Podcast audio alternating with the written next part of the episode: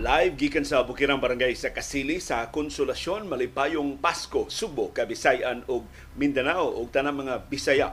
Sa nagkalilain nga karasuran sa kalibutan bisan unsa inyong time time zone pero naka taghap mo og tune in sa itong broadcast. Live karong buntaga malipayong Pasko ug bulahang bag-ong tuig kanatong tanan Atong subayon ang labing dagko nga mga panghitabo, ang labing makahuluganon nga mga insidente ining adlaw sa Pasko sa 2023. Karong adlaw ang Kristohanong kalibutan nagtimaan sa talagsaon nga panghitabo ang pagpakatao sa atong labawng manunubos, atong manunubos aron pagluwas nato gikan sa kasalanan. Okasyon karon sa kalipay, but at the same time, dunay realization nga kining pagpakatao sa manunubos mo kinadak ang sakripisyo. Aron malukata gikan sa mga sasa nga panulundon. Atong subayon ang labing dagko ang labing makahuluganon ng mga panghitabo. Apil na ang atong latest sa kahimtang sa panahon. Apil na ang dakong saka sa presyo sa lana. Wagi kaikog liwas is Pasko panamilit sa tuig 2023 ang pagsaka sa presyo sa lana nga ipatuman sa mga oil companies. Ipahibaw na nila karong taon-taon. Pila na lang kauras gikan karon ang specific nga presyo sa pagsaka sa presyo sa gasolina sa kerosene sa krudo. Nga mo'y atong inadlaw nga konsumo labi na sa mga motorista labi na itawon sa mga namasada sa mga namasahero. Karong buntaga sab atong susihon ang subvariant nga JN.1 konfirmado na sa Department of Health nga nakasud na sa Pilipinas ang subvariant na JN.1 nga mo'y ginudahang responsable sa pagsulbong sa mga kaso dito sa Estados Unidos, sa Singapore, sa China, sa India, sa Britanya ug sa ubang kanasuran. Apil na sa silingan ng mga nasud sa Indonesia ug sa Malaysia ug sa Thailand. Pero ang pasalig sa DOH din sa ato sa Pilipinas dili siya mas mananakot, isa siya mas makamatay kaysa nangagay mga subvariant sa Omicron sa COVID-19. Karong buntaga sab atong susihon ang padayon nga tensyon dito sa Red Sea nga mo'y nakapasaka ining presyo sa atong lana dinhi sa Pilipinas ug sa ubang kanasuran sa kalibutan dunay na intercept nga upat ka drones gikan sa Yemen na pahagsa sa mga puwersa sa Estados Unidos. Samtang ang daotang balita nagpadayon ang gubat dito sa Gaza tali sa Israel o sa Hamas kapin na 20 mil ang konfirmado nga namatay o grabe karon ang hulga sa kakuwang pagkaon, kakuwang sa tubig, kakuwang sa tambal ang epidemya sa sakit, sa kagaw, sa kahugaw sa palibot gikahadlukan nga makamatay makapatay og mas daghan kaysa naigo sa mga bombardiyo sa Israel o sa Hamas. Karong buntaga sab ang resulta sa mga duwa sa National Basketball Association. Mag-holiday ang NBA karon bispira sa Pasko dito sa Estados Unidos kay abante man ko sa kaadlaw pangandam sa ilang Christmas Day games ilabihang gilngigas mga teams na makaabot sa Christmas Day 2023 sa National Basketball Association. Ug sa atong viewers views ang inyong mga opinion o mga reaksyon, apil na inyong mga Christmas greetings nining adlaw sa Pasko o sa atong kasayurang kinuykuyan unsa man gyud ni ang policy making process sa Cebu City Government mahitungod sa trafiko, sa traffic management. Management ni o mismanagement. Mo yung kuykuyon nining adlaw sa Pasko.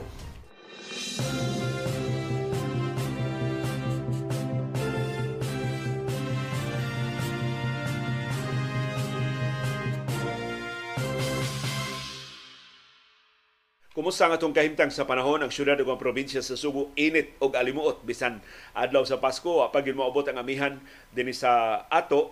Ang syudad ug probinsya sa Subo sama sa atong silingang probinsya sa Bohol, sa Negros Oriental ug sa Siquijor mahiagom sa easterlies ang init nga hangin gikan sa Pasifiko og localized thunderstorms. Nga maghatag natong patak-patak nga pag-uwan, pagpanugdog ug pagpangilat. Matod sa pag-asa, mapanganuron ngadto sa mapanganuron kaayo ang atong kalangitan tungod sa easterlies ug sa localized thunderstorms.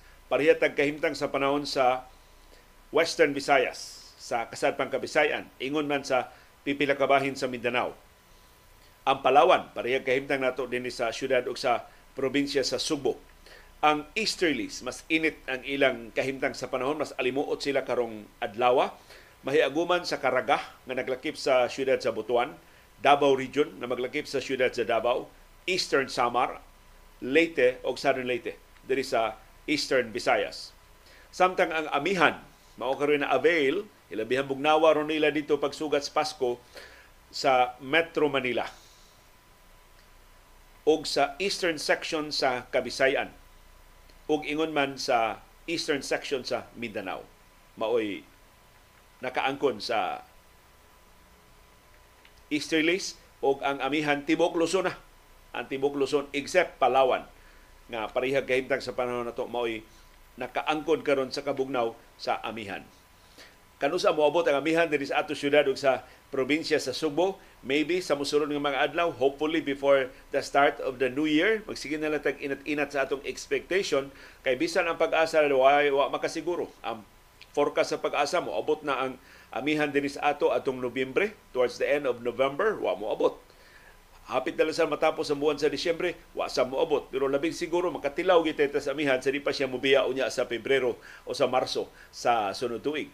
Most possibly January or February sa 2024 ang pagdominar sa amihan sa tibok Pilipinas apil na sa Visayas ug sa Mindanao. Unsa ganito katinawan nga nung dugay ni abot ang amihan dinhi sa ato sa Visayas ug sa Mindanao, unang katinawan distansya. Layo mas layo ta gikan sa Siberia ug sa China nga mo gigikanan ining bugnaw nga hangin. Ikaduha, ang kabukiran diya sa Luzon. Daghang kibukid diyang Luzon, daghang sa Visayas ug sa Mindanao. Kini mo ang kabukiran actually makasabod ni sa flow sa pagpaus-o sa amihan padung diri sa ato sa Kabisayan ug sa Mindanao. Ikatulo ang direksyon sa hangin. Daghan kay hangin magbira-bira sa amihan. Mao usahay ang amihan mawa, usahay ang amihan mo paubos, ang amihan Dayong Pasko ni abot na to diri duol nato na na ang share line diri nato. Sa to pa ang utlanan sa amihan og sa init nga hangin sa Easterlies nag-abot na dinhi sa Kabisayan ug sa Mindanao pero ni kagaw siya ni, ni, ni saka na siya pagbalik. Pero karon maayo ni nga antibok Luzon na mo inahiago na kaangkon sa amihan. So hinaot nga magpadayon na iyang pag-us-us sa mosunod nga mga adlaw maka-avail na gyud ang syudad ug probinsya sa Subo ug ang tibok Kabisayan ug ang tibok Mindanao sa bugnaw nga hanging amihan.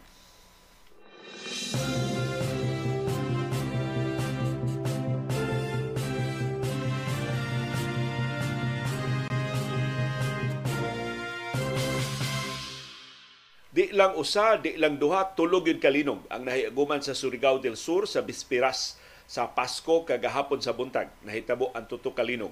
Ang duha kalinog pasado alas 10 gahapon sa buntag nag dunay magnitude 5.3 ang lain magnitude 5.2 nga linog nahitabo diha sa Surigao del Sur. Ang un, ang unang linog na rehistro alas 10:20 kagahapon sa buntag ang epicenter nahimutang duol sa munisipyo sa Hinatuan sa Surigao del Sur. Ang ikaduhang linog na rehistro sa Fibox alas 11:02 gahapon sa kadlawon. Koreksyon, gahapon buntag. Ang epicenter na himutang sa duol sa Hinatuan sa Surigao del Sur. Dunay ikatulo nga linog na narehistro ang Fibox magnitude 4.6 nga linog sa Surigao del Sur gihapon. Intensity 4 ang nabatyagan sa Hinatuan o sa siyudad sa Bislig o intensity 3 ang nabatyagan sa siyudad sa sa pipila ka sa ubang bahin sa siyudad sa Bislig. Matod sa PIVOX, kining tulok ka sunod-sunod nga mga linog sa Surigao del Sur kagahapon sa buntag, pulos ni siya, sila aftershocks sa magnitude 7.4 nga linog nga gikalisangan in town ug niresulta gyud og kadaot diha sa Surigao del Sur, sa Davao Oriental ug kasilinganan ng mga lugar atong Disyembre 2. Matod sa PIVOLS, kining latest karon nga mga aftershocks, di ni makamugna og kadaot og wa sad sila gipaabot nga dugang aftershocks. Ini kay ang kining tulo ka linog pulos pa ni mga aftershocks dili ni sila mga buwag nga linog. So nasumpay ra ni sila atong kusog nga magnitude 7.4 nga linog atong Disyembre 2 karong tuiga. Kapait sa atong mga molupyo diya sa Surigao del Sur o kasilinganan nga mga lugar. Wa pa sila hingpit maka-recover sa kusog nga linog atong Disyembre 2. Naigo sila sa bagyo nga si Kabayan sa niaging mga adlaw o karon na nasay mas kusog nga mga aftershocks. Nya dili ba in taon ka maka pahuway ba og tarong kay wa man gyud pa wa man gyud nag wa man gyud kahibaw. Wa man gyud suhito, wa pa man teknolohiya nga namugna nga maka-pinpoint asang lugar mahitabo linog kanus a mahitabo linog unsay gikusgon sa sunod nga linog simpako. Manang padayntang magbantay, padayntang magmatngon, palig-uno nato ato mga Pinoyanan kanang mga butang diya sa tumbay nga humok ra kay mapukling kun diri nga may nga tayog ato nang ibutang og mas luwas nga mga butanganan aron nga di ta mamiligrong mahulgan diha mga butang, mga buak na diha mahalo nato nga mga butang, mga tinipigan in town gikan pa sa ato mga ginikanan, ato in town ng mga hinipusan, ato in town ng bililhon kaayo nga mga katigayunan sa tagsa-tagsa ka mga pamilya, sa tagsa-tagsa ka mga Pinoyanan.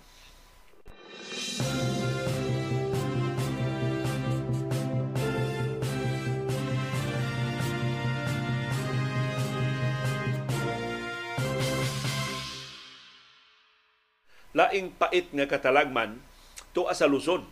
Bispiras sa Pasko gibaha ug namakwit in town ang mga molupyo. Niabot og 742 ka mga molupyo ang gipabakwit. Sakop sila sa 237 ka mga pamilya. Gipabakwit sila sa Bados gabi. Kapaita. Tungod kay ang way hunong nila nga uwan ni resulta sa pagbaha og nakahulga na sa kaluwas sa ilang mga Pinoy-anan ang uwan gibasol sab sa amihan. Kusog naman kay amihan dito sa Cagayan Valley, ang teritoryo ni kanhi Senate President karon Presidential Legal Council Juan Ponce Enrile mauni nga grabe ang uwan dito sa ubos kay nga bahin sa lungsod sa Alikapan. Koreksyon, Alakapan sa Cagayan Valley. Kasagaran sa mga bakwit, mga 227 ka pamilya or 709 ka mga individuals nagikan sa barangay Kapanikian. Samtang ang nahibiling na po ka pamilya o 33 ka mga individual gipabakwit gikan sa barangay Mapuraw. Pipila sa mga lupa kay nga mga lugar dito sa Mapuraw ang gibahaan pero nag-anam na sad og hubas ang baha kagahapon sa Bispiras Pasko Disyembre 24. Gibahaan sab ang kadalanan dito sa Zone 7 sa Mapuraw o sa Zone 1 o 2 sa Kapanikian pero nagsugod na sa hubas ang tubig kagahapon sa hapon. Pero ang pait nagpadayon ang uwan dito sa Cagayan. Wa mo tuang ang uwan bisan dayong abot sa Pasko sa tungang gabi kagabi. Apektado sa northeast monsoon ang Cagayan Valley, ang Cordillera Administrative Region, ang Aurora ug ang Quezon. So, kita na nga do'y tag-amihan, sila in town doon amihan gipakapinan og uwan, gipakapinan og baha. Di na kita maka expect sa og perfect nga kahimtang sa panahon atol sa Pasko, mating init man, maalimuot man, mating tugnaw man dunay kaluhang hulga nga gida ang atong kahimtang sa panahon mainly tungod sa climate change, tungod na ni sa pag-init na pag-ayo sa atong planeta. Kaning atong gikabadlukan nga global warming. Kani ato abstract kaayo nga konsepto karon ato nang mabatyagan. Mas init na ang atong udtong tutok bisag alas 7 alas 8 pa buntag perting inita na sa adlaw atong mabatyagan sa atong mga panit kung madirekta ka matandangan mo nang likayan ganato ang direktang matandangan sa adlaw between 10 a.m. and 3 p.m. Kay sigun sa pag-asa mo na kinainitan, mo na kinakuyawan nga bahin sa adlaw kay kung ma-prolong after more than 20 minutes simbako ang imong direct exposure ngadto sa adlaw kuyaw ka sa heat stroke kuyaw ka sa dehydration kuyaw ka sa ubang mga komplikasyon sa grabing kainit. Mao na ni ang resulta sa atong pagpabaya sa atong kalikupan. Mao na ni ang resulta sa pagpabaya sa gobyerno. Batok ining mga industriya nga naghatag og hilo sa atong kahanginan. Ni pasamot sa polusyon sa atong palibot.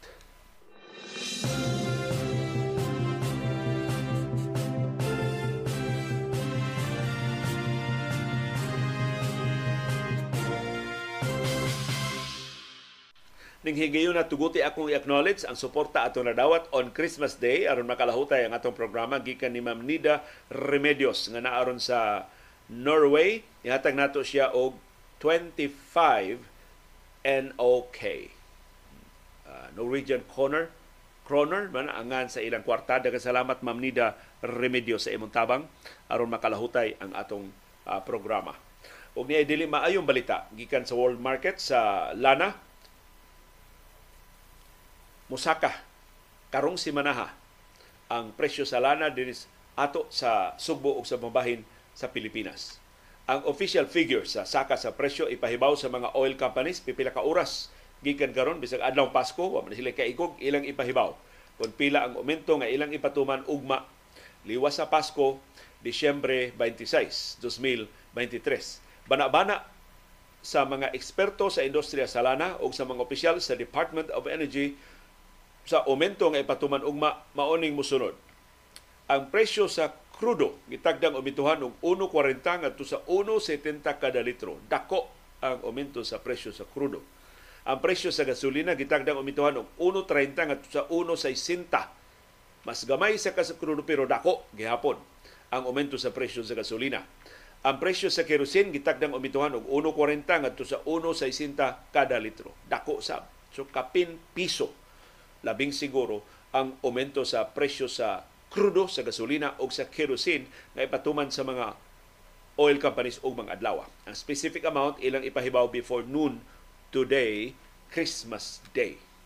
Pag basta ginansya na isgutan ang mga oil companies di magpangikog. Ang ako lang madublahan ni sa New Year's Day na sab ang ilang pagpahibaw sa lain na sang sa presyo sa lana pagsugod gyud sa bagong tuig. So mo goodbye ta sa 2023 uban ining dako nga aumento sa presyo sa lana, dunay kabalaka muhangop ta sa 2024 nga duna gihapoy lain na sab nga sapaw sa saka sa presyo sa lana. Ang rason mainly mao ang tensyon diya sa Red Sea o sa Gulf of Aden. Ang mga shipping companies, ang mga oil tankers gikargahan sa mga lana nga gihatod sa nagaliling kanasuran sa kalibutan gibombardiyuhan gitirahan og missile gipahagsaag mga bomba pinagi sa drones diha sa Gulf of Aden o sa Red Sea. Tungod na sa kombinasyon sa pagpangatake sa mga teroristang Houthis na nagbase sa Yemen o gikastuhan sa Iran o ingon man ang pag sakay sa salida sa mga pirata o dawa na takadungog nga doon na pa laing operasyon sa mga pirata pero at least usa ka barko ang gi sakmit sa mga pirata aron iparansom ang mga tripulante.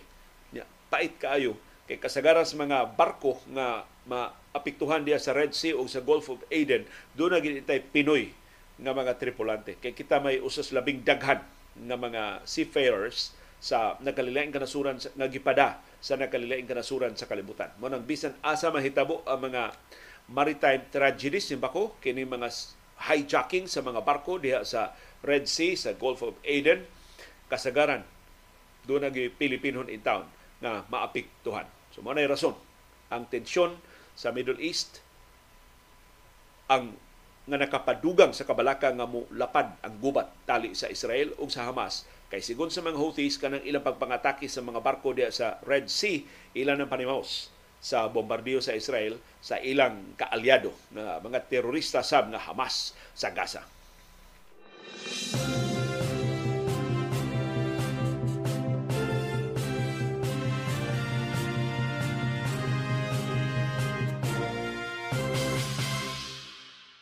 Doon natay maayong balita gikan sa Taiwan makapahimo, makabenepisyo. Dili man ta lisod uh, dili maayo paminawon ang makapahimos no kay makapahimos mura ba og lamintaha makabenepisyo makadawat ining aumento sa suhulan sa Taiwan ang 123 mil kapin ka mga overseas Filipino workers. Kasagaran nila mga factory workers sa Taiwan.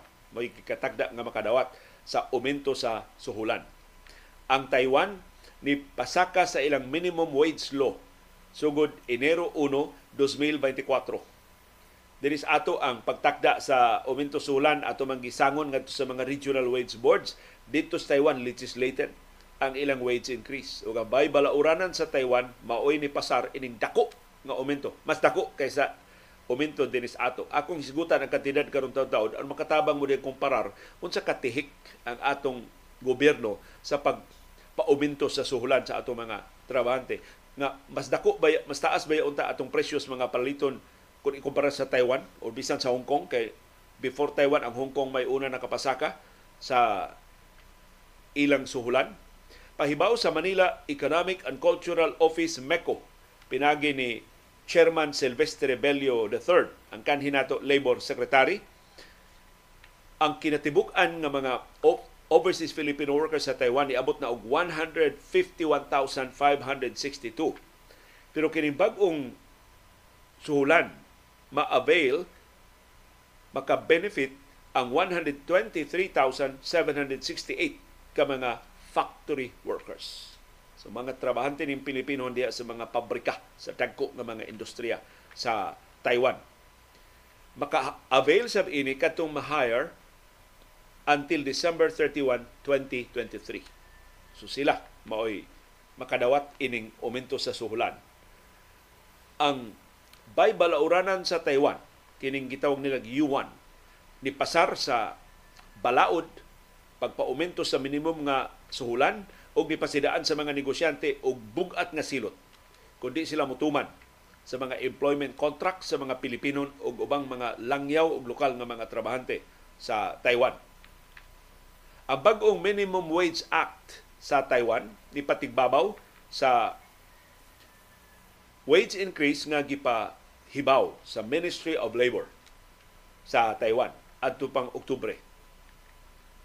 So ang minimum nga suhulan sa Taiwan karon ni saka na by 3.89% or 1,070 new Taiwan dollars So ay convert sa atong peso, ang aumento sa binuan nga suhulan dito sa Taiwan niabot og 1,903 pesos and 53 centavos. Sa ato ba ang daily wage increase sa Taiwan mo abot og mga kapin 80 pesos kada adlaw. Pila to'y kinarakaan din sa ato 40 katunga ra. Kapin 80 pesos kada adlaw ang aumento sa minimum nga suhulan dito sa Taiwan. Effective ni sa first day of January next year. Sa tuba, unya na ni sa sunod simana. Enero 1, 2024. Bitaw karong simana ha, maoy talagsaong higayon, nga inig-ingon nimo sunod simana, ang imong gipasabot sunod tuig na.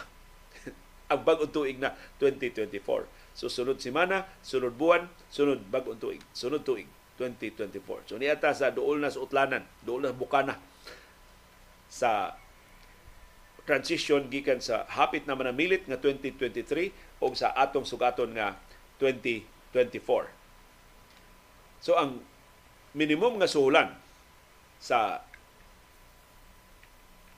Taiwan niabot na og 27,470 new Taiwan dollars or 46,000 ako na lang peso ha ang minimum kas nga sulan dito kada buwan sa Taiwan niabot na og 46,699. Pila itong minimum nga sulan din sa Pilipinas? Kapin na 10,000, 12,000. Sus, layo ara na to. 46,699 na ang minimum, ang kinaubsan niya na suhulan sa mga factory workers dito sa Taiwan. Ang karaang suhulan, 44,800 pesos a month. So nisaka og dulan 2,000 kada buwan ang presyo sa ang suhulan dito sa Taiwan. Ang basic hourly rate, so doon na sila inuras ang kwitada dito sa sweldo sa Taiwan. Ang ilang basic hourly rate niabot na og 325 pesos and 50 centavos. Usa usa ka oras ng trabaho dito sa Taiwan. Uminto na ni gikan sa karaan na 313 pesos per hour nga trabaho. Sana all. Nganong dito sa Taiwan, umintuhan man lang suhulan, bisag wa magprotesta ang mga trabahante. Nganong ang ilang Ministry of Labor mo rekomendar man og uminto sa suhulan, bisag way petisyon ang mga labor groups. Nganong ang ilang legislative body ang yuan dito sa Taiwan ni pasar man og balaod pagpaumento sa minimum nga suhulan bisag way labor strike nga gideklarar ang mga union ug ubang kahupungan sa pamuo dito sa Taiwan.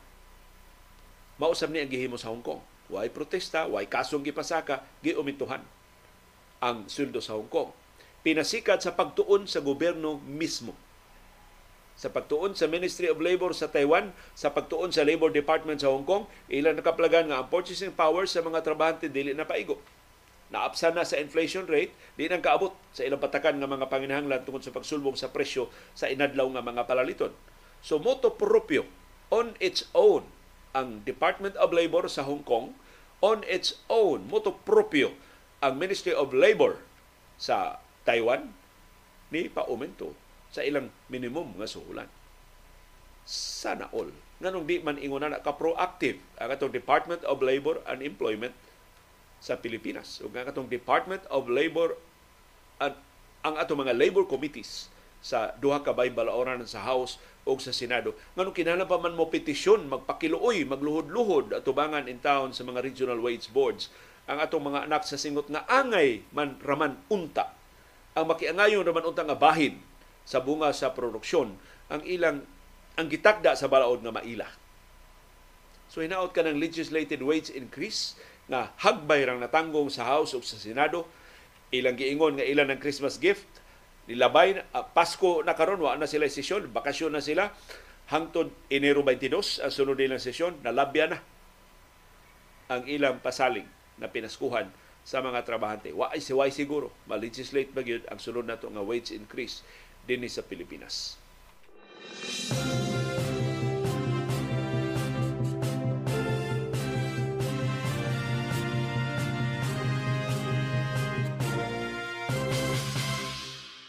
Ni ay makapabalaka nga balita na sudlan ang Pilipinas ining labing uwahi nga sub-variant sa kagaw sa COVID-19 nga gipasangilang mao'y rason sa pagsulbong sa mga kaso dito sa ubang kanasuran. Sigon sa Department of Health, dunay 18 ka konfirmado nga mga kaso sa subvariant nga JN.1 nga nakasud na pasabot na kasud na sa Pilipinas. Sama sa nadan uwahin na kaayo nga nahibawta nasudlan nata sa JN.1 kay local transmission na ni, locally transmitted na ni. Wa naman tayo inspection sa mga airports, wa naman tayo inspection sa mga pantalan. So makasuod na ang tanang mga lokal ug lagi ang turista, mga balikbayan dinhi sa ato nga posibleng nagda sa Kagaw. Nabantayan ang Kagaw, diha nakatakod na sila sa ilang mga local communities. Muna gitawag og local transmission na kining JN.1. Lahi sa ubang kanasuran nga igsud pa lang makabantay na sila. Kay wa man mulurang ang ilang testing sa ubang kanasuran. Kita nga to testing perti na lang, perti na lang ubusa In fact, karon katong atong viewer ng utana, libre pa ba ang testing sa Vicente Soto Memorial Medical Center? Last week pa ng pangutana, hantod karon wa ko kadawat og tubag. I-follow up na ito na ako. May trabaho ugma, maybe by Wednesday. I-follow up na to sa Vicente Soto Memorial Medical Center. Libre pa ba to ang ilang testing? Ang ilang COVID-19 testing? Or mubayad na in town ang testing? Pero ang mga testing kits diya sa ato mga botika, dili barato, pero di sad kayo mahal I think na ay mga test kits nga tag kapin 300 affordable man tayo sa pipila ka mga pamilya pero dili gipagina siya affordable sa masa sa kabus in town nga mga pamilya.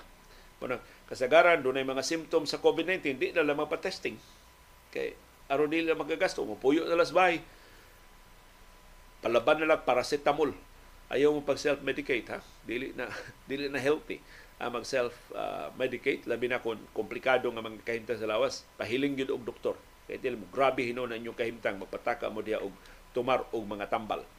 Matod sa Department of Health, nga kining tanang mga kaso naka-recover na. So why na nga matay? Why na komplikasyon? Why na komplikado sa mga kaso sa JN.1? Di ba dugaya na human? na local naka-locally transmit na nangaayo na ang mga pasyente ay ha panabadayan nasundan na data sa JN.1 supposedly kining atong testing na ipahigayon kining genome sequencing na himuon sa atong mga laboratorio aron ni pag-warning nato kung say umaabot na ang nahitabo tungod sa gamay ra kapasidad tungod sa kakuwang na sa testing din sa ato ang atong genome sequencing, mura na siya og history. Mura na siya mapasabot, uy, kato na sulbong last week, tungod dito ini, oh, karon pa ni gawas ang resulta. Kay karon pa ka human sa among testing. dili na siya pasidaan, di na siya advance information aron magiyahan ta sa atong kalihukan sa atong policy making, history na siya. Mupasabot na na siya sa hinungdan sa nahitabo last week, sa nahitabo last month. Kining mga samples na kolekta adto pang November 16 hangtod December 3. Tiyaw mo na. Niaging buwan pa na kolekta ang samples, gahapon pagipagawas ang resulta sa atong genome sequencing. Pero ang pasalig sa Department of Health, wa sila nakita nga ebidensya nga ang JN.1 mas mananakod o mas makamatay. Sukwahi sa pahibaw sa ubang kanasuran nga ang JN.1 mo ilang gibasol sa kapaspas sa tinakdanay dito sa Singapore, dito sa Indonesia, dito sa Malaysia, dito sa Britanya, dito sa Estados Unidos, o karong bag-o dito sa India o sa China. Munang mabalaka bata inisultihan sa Department of Health murag silang masuhito sa ubang kanasuran nga mas una nga nakabantay ining JN.1 moingon sila nga dili ni siya mas transmissible dili ni siya mas severe pero sa Estados Unidos kansang data gathering mas kasaligan sa atong kaugalingong Department of Health ipadangat sa ilang update as of December 23 mas bag-o ni kaysa December 16 nga samples nga nakolekta sa Department of Health.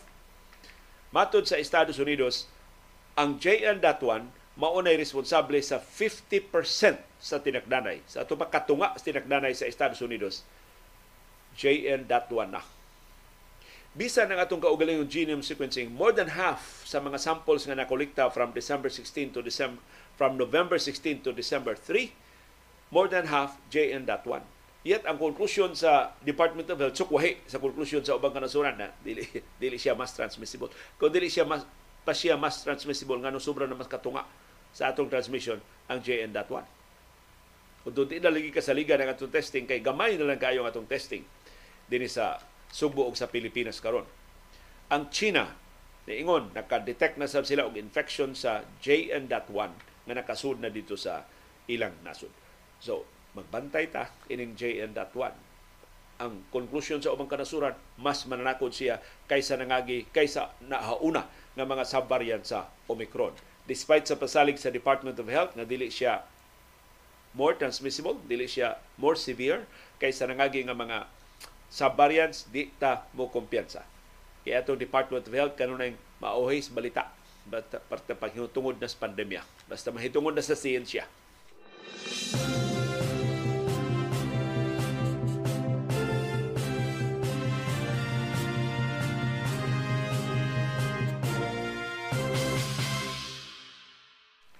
ni pasidaan si Senador Nancy Binay sa Departamento sa Transportasyon ayaw palihog tuguti nga masuble ang shutdown sa naiya adtong bag-ong tuig sa niaging tuig. Karong tuiga.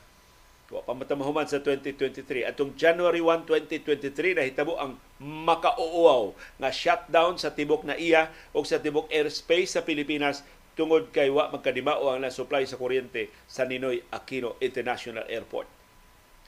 Si Binay na sa posisyon pagpasidaan sa DOTR kay siya pangu sa Senate Committee on Tourism. Giapil sa niya og pahinomdom ang Department of Tourism tabang pag siguro nga dili magkayamukat, dili matanggong, dili ma alboroto ng atong lokal ug langyang mga turista imbis malipay nga nakaabot nakatugpa nas Pilipinas murag kalbaryo man hinuon ang ilan na tukmaan. Des airport nga way klarong ventilation simbako dili na mapawong ang supply sa kuryente malangay ang mga flights makanselar ang mga flights way klarong accommodation mangligal na sa saug sa kakuwang o mga lingkuranan. Diha sa Ninoy Aquino International Airport manghinauta na address na na. Ang maktan ko no hinay-hinay na sa Although, timaan na og magponsisok na gani mga pasahero nagpasawot ni click ang mga pantalan. Mas daghan ang mga flights, mas daghang ni biyahe, mas dakong income ang atong mga airlines, mas dakong income ang atong mga airports, mas dakong income ang atong mga sakyanan pamasahero, mas dakong income ang atong mga hotels o mga resorts kay kasagaran sa mga biyahedor, mga lokal ug langyaw man nga mga turista.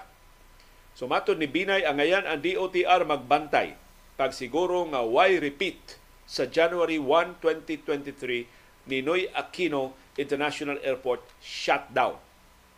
Pagsugod jud karon tuiga. Matod ni Binay ang DOTR ug ang NAIA management kinahanglan dili mo tugot nga doon na siya bolilyaso nga mahitabo kay ang Kongreso nigahin og dugang kwarta pagsiguro nga way repeat sa shutdown sa labing dako nga tugpahanan sa Pilipinas. Katong shutdown sa NAIA adtong January 1, 2023 nilungtad og siyam ka oras. Pagkaputol na ni supply sa kuryente na abdan silang 9 hours. Una maka-restore sa normal operation sa NAIA na apektuhan adtong maong makauaw nga shutdown ang kapin 300 ka mga flights. Og natanggong ang 65,000 ka mga pasahero. So imagine, 65,000 local o foreign tourists ang natanggong sa NAIA kay way kurinte.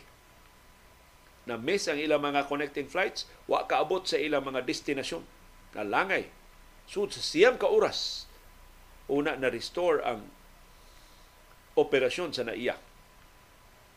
Na-trace sa NAIA o sa DOTR ang shutdown gumikan sa faulty circuit breaker. circuit breaker nga mauntay supposedly mo gwardya aron dili ma sunog dili ma-overload ang atong sistema mao na hinungdan sa shutdown. Kay baratohon kay ang circuit breaker nga gibutang. Do naman to inhinyero nga taga Sugbo kadto si Engineer Brian Pasilan. Sig edukar nato kay membro man siya atong grupo sa mga inhinyero nga gihimong konsultan sa Senado sa ilang investigasyon. So nahibaw si Brian Pasilan ang usas mga rason si Engineer Pasilan nahibaw ang usas mga rason sa breakdown, sa shutdown sa NAIA, baratuhon gayo ang circuit breaker. Dako kay nang NAIA imong palitan o baratuhon na circuit breaker. So ang malfunction ang pagka ang guba sa circuit breaker ni resulta sa malfunction sa uninterruptible power supply UPS mo hinungdan na inutil ang traffic management system sa tibok Ninoy Aquino International Airport. O ang labing daotang balita, why bisan usa nga nasilutan, why bisan usa nga nakasuhan. Ang circuit breaker o UPS ra mo gideklarar nga sadan. Kinsay tig-maintain sa circuit breaker, kinsay tig-maintain sa UPS, wa gyud nila subaya ang kakuwang og maintenance, ang kakuwang og check-up, ang kakuwang og monitoring. Unsa ka healthy ang atong mga sistema diha sa Ninoy Aquino International Airport. So, tinaot dili na to mausap. Ning higayuna do na acknowledge nga laing tabang nangalimyon nga taga New Jersey ni nitabang nato sa Estados Unidos si Loloy Mendoza nitabang nato ni hatag nato og 10 US dollars Daghang salamat Sir Loloy Mendoza sa imong tabang sa atong aron makalahutay ang atong programa. Wa pa man tili makita ganin ni Sir Loloy Mendoza ambot kanu sa siya nakatapos na naka uli dinhi sa Subo pero ako nakaila ug in fact aktibo kay itong tig-apil sa atong mga kapamilyaran si Sir Lidoy uh, Mendoza nga iyang igsuon diri sa ato sa Subo. Niya si Eugene O'Brien Pasila, nakachamba ng tanaw nato karong Christmas Day. Matod niya, hapit na mag one year anniversary sa naiya shutdown. As of now, wa sila gi-procure nga update o gisunod ba nila ang mga recommendations kadtong mga consultant ng mga engineers sa grupo nilang Engineer Brian Pasilan. di, mura og di kita baliksyon. Mura og magkarakarata immediately after the incident pagahuman nalimta na. Tanawa ingon sa engineer pa sila wa sila notisya. Sila nihimo sa rekomendasyon. Why notisya? Gisunod ba? Sa Ninoy Aquino International Airport ang ilang mga rekomendasyon one of which mao ang pag-procure og arang-arang na circuit breaker. Dili magtinihik. Kay minilyon ka pesos ang kita sa gobyerno kada adlaw sa operasyon sa Ninoy Aquino International Airport. Imong butangan og circuit breaker nga pinalit lang gikan sa sari-sari store, pinalit lang sa ordinaryo nga mga tindahan.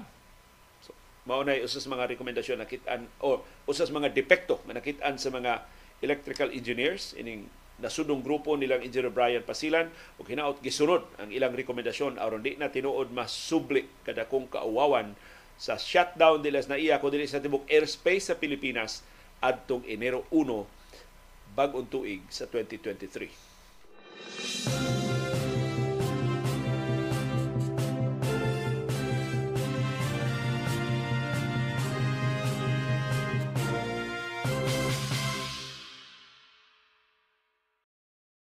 Mato ni Engineer Brian Pasilan, usually ang circuit breakers mo last na og 10 years.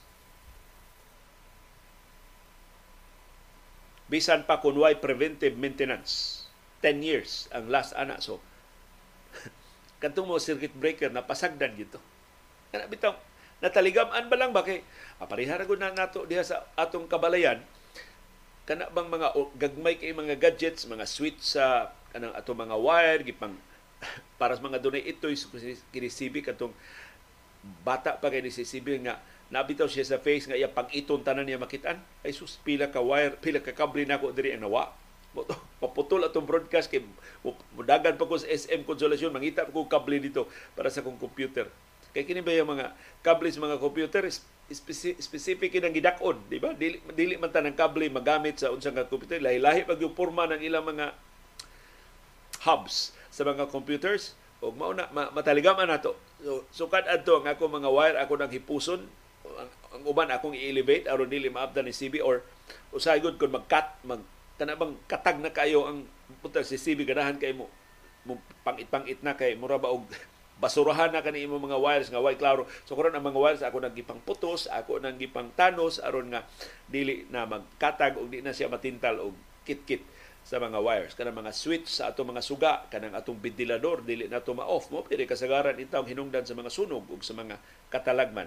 Pero maka-excuse ta kay ato raman ng kabtangan na mapilde ug na maangin ang atong mga silingan simbako kung mo, mo dako sunog atong mataligaman pero ang taga-gobyerno wa excuse ana gisuhulan sila pag safeguard sa ato properties wa sila laing trabaho gawa sa paghimo dihag check up pag maintain anang atong sistema nag Klaro ba na ang, system, ang, ang nagtrabaho pa ba na?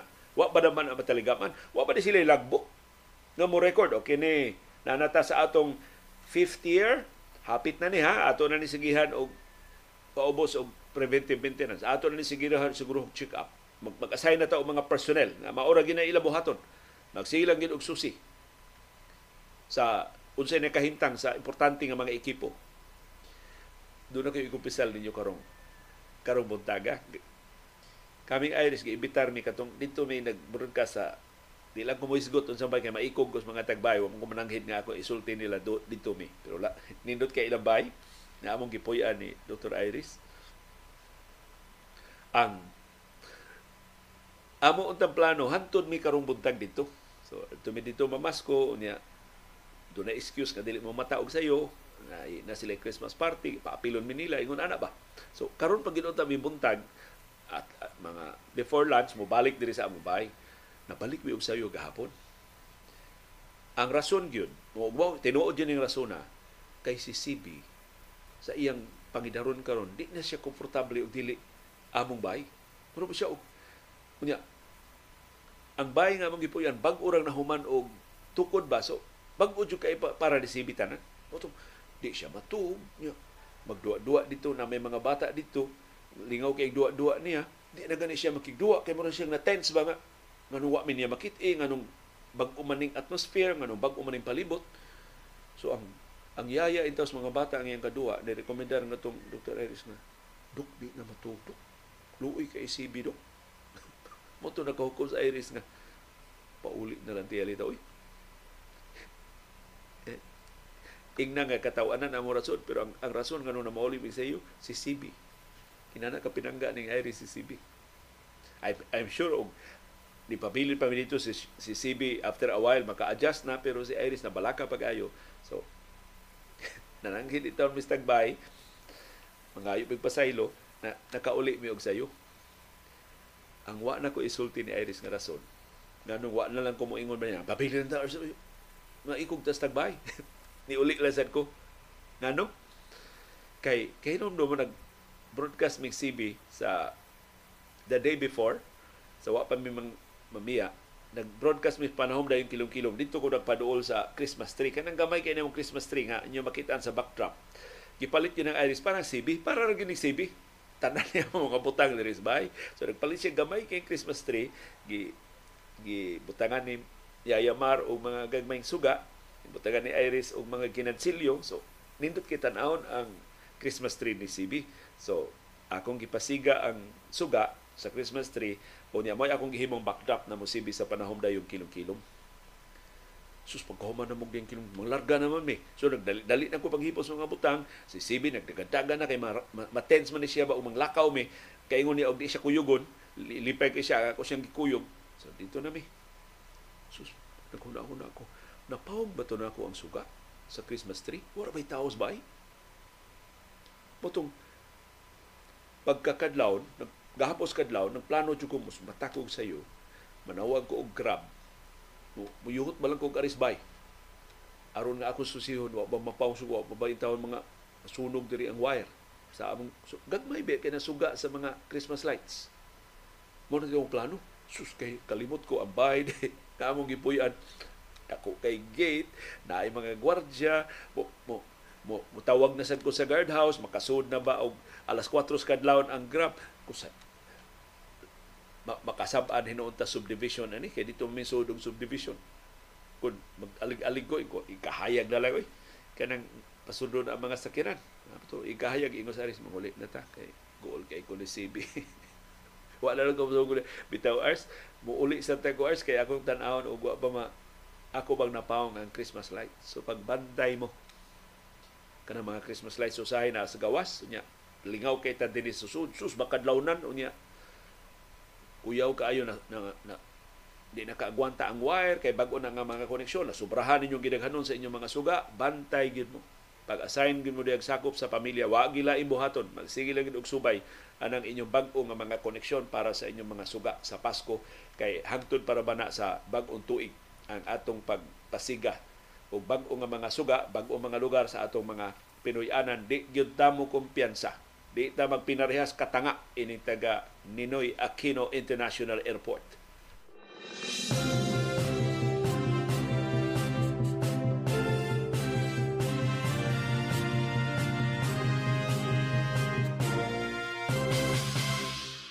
Doon na tayo update ining hulga nga mo katap mulapad ang gubat sa tunga-tunga silakan tungod sa pag-apil-apil aning mga teroristang Houthis pinagi sa pagbombardiyo sa mga barko nga gikargahag lana dito sa Red Sea o sa Gulf of Aden gipahibaw sa Estados Unidos nga ilang napahagsa ang upat ka mga drones nga nagpadung sa US destroyer.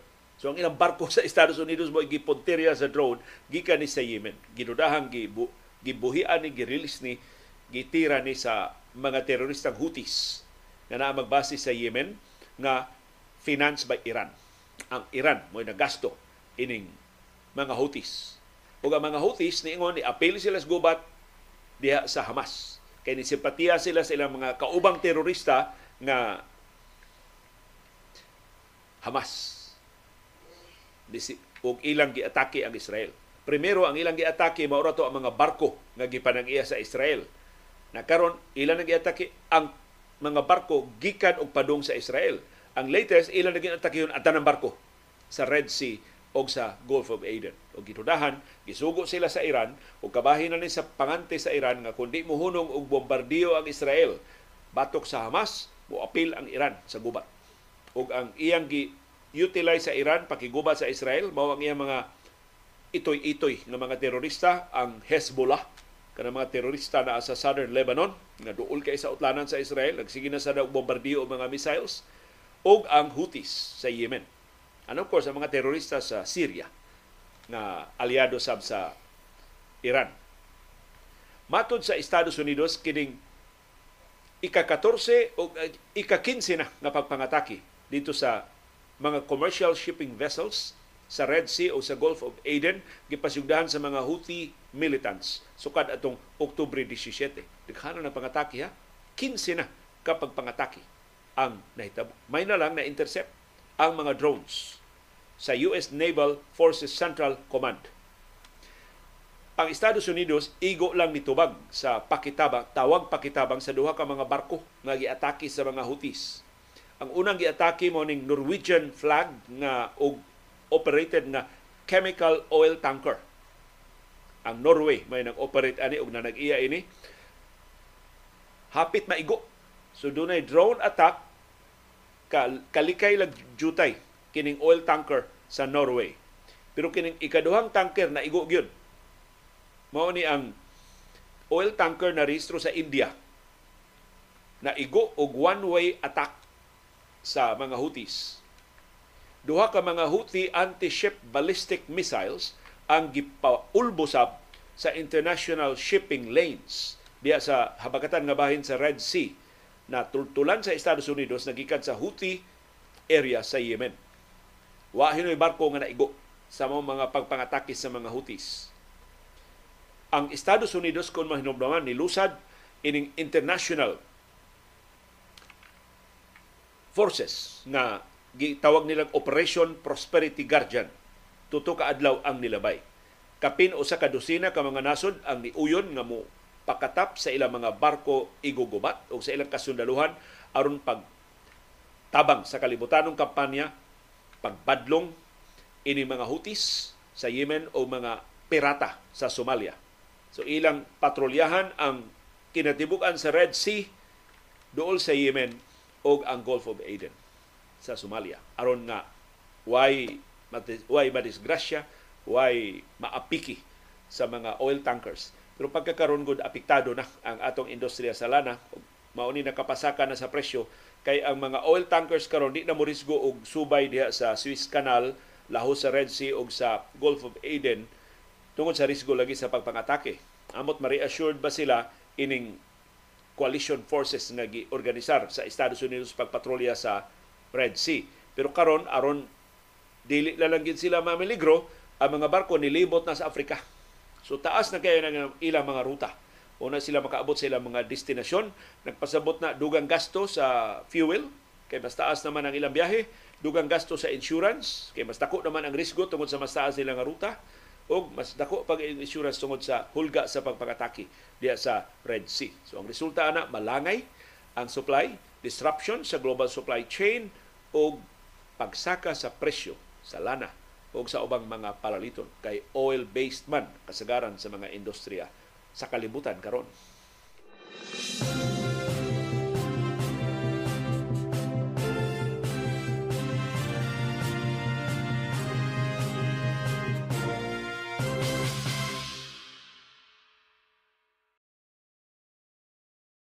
si attorney Carlos Alan Cardenas ningon na ako'y papi Shih Tzu, nine months pa siya.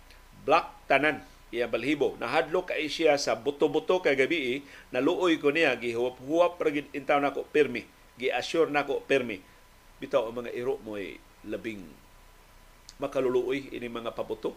Pero laing kumpisal nako ninyo karon buntag wa pa alas 10 gabi ako nang gina sa Ars mga tug mga tug na taas kasayo Pasko ron. Ingo Ars maluoy kang CBRs basta mo nang gamito CB kada sa Aris makumbinsi ra dayo ra Malo kay CBS mag ikadungog ni buto-buto lubat-lubata na CB mag-traumatize na. Mayo dito sa atong kwarto kay sirado naman atong kwarto di na takabatis buto-buto. Ug doon man lapas lang jute alas 10 nga tuog na mi. Wa gyud magluhag si CB. Pag mata nako alas 4 kadlawon, nindot kay akong katuog. Si CB ni matasan kay makamata man na siya sa akong alarm clock unya manggawas min duha kay tungod siya sugo sa lawas. So Wa gyud nangablikos mga bitana, way baho sa pulburas pabuto. So tingali tungod sa huro sa hangin wa na ang tanang mga pabuto. Kay mo mga silingan ganahan man kay mo pauto pagsugat sa Pasko sa bagong tuig. As in wa ko kadungog. Daghan kay ni greet namo nga gi gitunog yun nilang greeting og midnight. Karon pagkabuntag na nako nabasahan.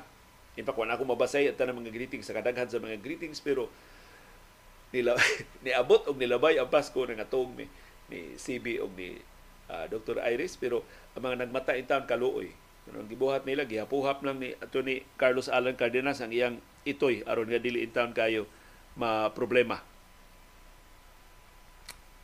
sa mga buto-buto. Mato ni Ramil Jose ang Taiwan, Hong Kong, Singapore ug Japan dili kurap nga mga nasod.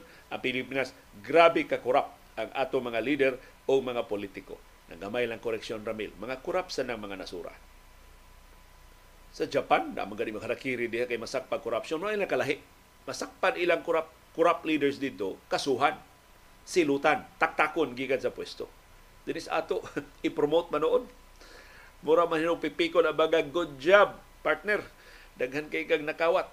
Ang Singapore na asay korupsyon. In fact, usa ka sakop sa gabinete sa Singapore gitaktak karong bago kay nahilambigit og corruption sa transportation industry diya sa Singapore. Sa Taiwan na usab daghan sa kay kawatan diya sa Taiwan pero mao lagi masilutan mga priso kung masakpan. Sa Hong Kong ay sus kadaghang corruption diya sa Hong Kong. Ang nakanito sa Hong Kong ang ilang ombudsman perting isuga. Ang ilang ombudsman independente doon ay daghan dako kayong gahom, doon ay dako kayong budget, daghan kayong investigador makasusi sa mga kanunahang transaksyon diha sa Hong Kong. So di lang mga gobyerno sa Hong Kong mo nga priso, hasta mga dagkong mga negosyante. Sus, ang labing dagkong mga negosyante di sa Hong Kong, gipamriso.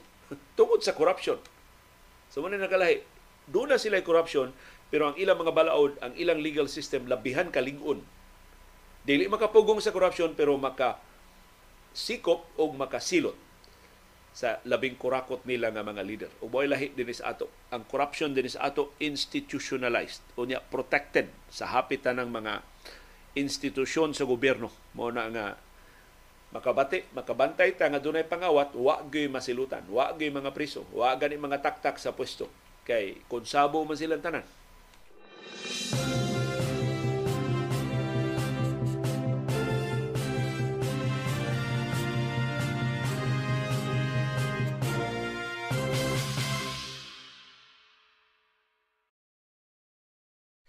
Ni menos ba ang mga pabuto? Karon tuiga unsa inyong paniid? O ako sa posisyon sa paghatag sa kompaniid pero maton ni, ni Jojo Alcalen dito kuno sa Ila sa siyudad sa Lapu-Lapu 10 minutes after 12 midnight wa na siya buto nga nadungog. Wa na. Mubo ra kay nang pabutuha hinaot wa ireserba para sa bag-ong tuig ang daghan kayo nga mga pabuto Matod ni Loloy Mendoza Jr. nagkita na ta 25 years ago outside sa ABS-CBN. Bagaya na loy. Baga patagbuhok at tuloy sa pagkita nato. Diri nakaari ni si si Loloy sa ABS-CBN sa Sugbo.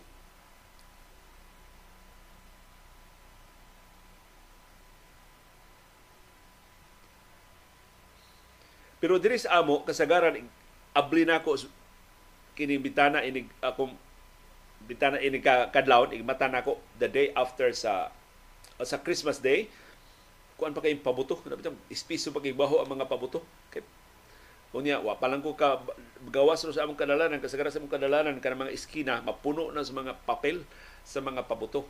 I don't know karon mas di man kayo kusog ang huro sa hangin pero wa koy na simhutan nga mga uh, bahos pulbura Although, traditionally, mas daghang pabuto sa pagsugat sa bagong tuig. Pero hinaot na nakamatngon na ta nga ang daotang mga espiritu dili mabugaw pinagi sa pabuto. Ang daotang espiritu mabugaw pinagi sa pagampo, pinagi sa pagpangaliya, pinagi sa pagpangilaba sa atong labawng makagagahom nga iyang panalipdan, iyang giyahan ang atong tagsa-tagsa ka kinabuhi o mga panginabuhi o mga pamilya. Ang Maayong grasya, dili makuha pinagi sa padaghanay o pabuto. Ang maayong, mas maayong ugma, makuha pinagi sa pagkugi, pinagi sa pagpaningkamot, pinagi sa pagtukaw sa atong mga panginabuhi, sa atong gagmay nga mga negosyo, sa atong mga kahinguhaan. Wa gi substitute sa kakugi o sa pagampo. Dili ang padak-anay, padaghanay, padugayay o mga pabuto pagsugat sa Pasko o sa bagong tuig kung magsigit ag balik-balik umay may ana sa ato mga bata, hopefully ang sunod nga henerasyon di na pareha nato nga irresponsable nga magpabuto mga kimay itaw mga kamutsos igdag ko ini mga bata unsa kay ilang ugma no? Ano mo maayo pagkabutang pero tulo lay tudlo. Makatrabaho unta pero ikakita si employer nga wa nay kumagko. Unsa may mahimo ning bata ah? wa nay kumagko kay naigo sa Quitis naigo sa Goodbye Philippines Hinato ay maigo aning goodbye Hamas. Sus, kakuyaw aning goodbye Hamas. Niabot na ba kani din ni Sugbo? Tiyapating lisangas kapulisan, ang goodbye Hamas mas gamahanan pa kaysa Granada. Unsa ni pabutuha? Parigla ni pabutuha para patay na gituyo ani goodbye Hamas. Liwat kay siya ngan. Bagis mga ng Hamas. Pero sus, ang labing maayong paagi pag badlong sa mga pabuto mao ang pagpahibaw sa atong kabataan. Arin lang tas mga bata. Kay mga dago gahi na kay nag-o. Arin lang tas mga bata. Tingali ang sulod nga henerasyon mas makamauna na. Why magic na mga pabuto na ang ang swerte wa sa mga pabuto ang swerte mas moabot sa atong kinabuhi kung dili ta magpabuto hinaot nga atong ato na ma-instill ngadto sa atong mga bata aron nga sila na sa mo edukar sa umabot pa mga henerasyon. Ug di na pareha nato sa atong henerasyon nga ambot bisag unsa ka unsa untag pasidaan bisag unsa untag pahimatngon ganahan jud kay tag mo pabuto sa kakaraang panahon dunay mga magpabuto nga gasto gid sila na sila budget para pabuto. In fact na ako yung mga kaila mugasto gid siya 1 million. 1 million yung gasto para las mga pabuto. Kung kapiha ng 1 million ni mo bay Shout out to Maliw. Mo ni nasunod ako sa akong mga ginikanan. Kiingnan ko sa akong papa, pabuto diha para wa tanan daw ta espiritu dani nimo tanan swerte. Mao man gyud pagtuo. Unya do na siya, minilyon man siya. O, ang iyang kwarta. Minilyon man so nagahin siya ko sa kamilyon para pabuto. Pero ang iyang pabuto iso niyang baril. Bawa sa siya nga mangkikimay sa iya mga bata. Iso niyang baril, ang ang mga sulugoon, mo yung padaguton dito baril. Pero safe kayo. Itsahan na nila posporo ang baril ay ini dagkot dito sa baril ka alegriha pero ang baril ray mahibat ditong daos baril pero ang baril makasukol mas mga pabuto.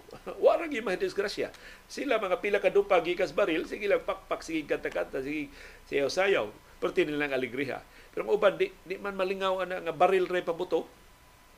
Ang uban ganahan man nga sila yung moduslit pabuto Ya doon jud kay sila sa Judas Belt inig sikad nagbuto-buto. Pura nag machine gun ang buto-buto. Pura magin sila para nila ba isog kay lihingpit ilang Pasko kay pilar sila kadangaw gikas pabuto wa sila maunsa. Ay ka disgrasya sada. Mapahak sang hubon-hubon. Kay mo matugbahan sa kwitis. Yan na yung mga kwitis nga mga substandard. Mag-unang buto kay sa pito. ang kwitis, usually ang kwitis, mutingog na, mulupad sa di pa mo buto. Karon mag-una man buto kay sa lupad og tingog na ang kamot iha mo mga intimano. Sa so, mga hinauta nga ato na intaw ng mga padangat kana mo mensahe ngadto sa mga bata. Ang mga bata dala itong mensahe. May atong paglaom. Kaya mga kita mga dagko mga gahi na kay tag-o. Pero way gahi o nga dunay immunity gikan sa pahak og gisi sa pabuto.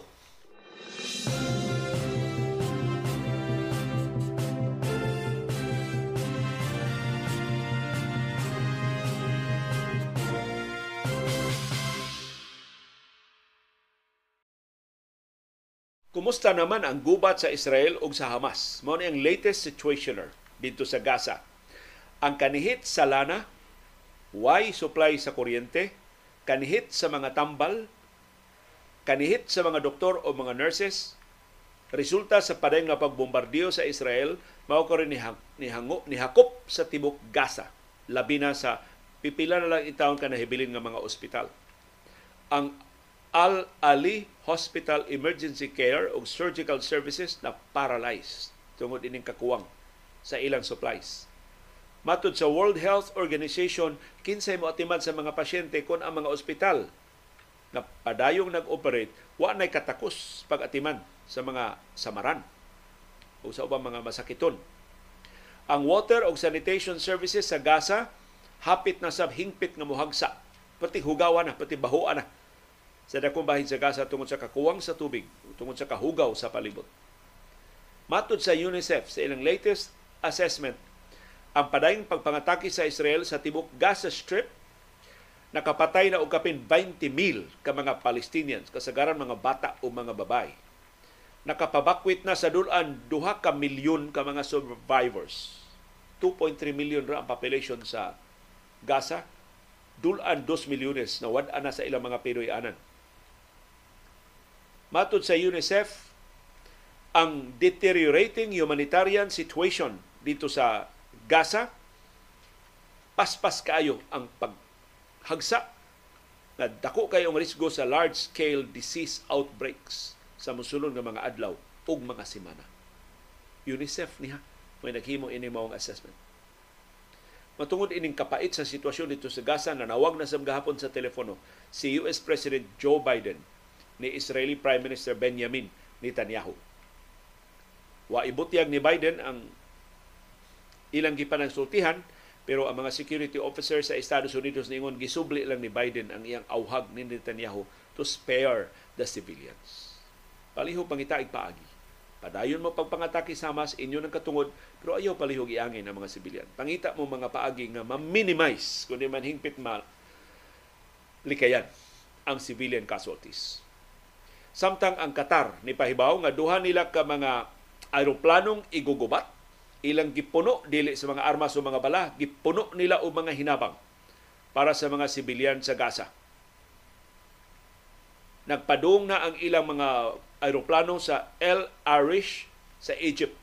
Ug adto dito manukad, mga silang clearance sa Israel, lupad sila padung sa Gaza aron ihabwa ang mga hinabang dito sa Gaza.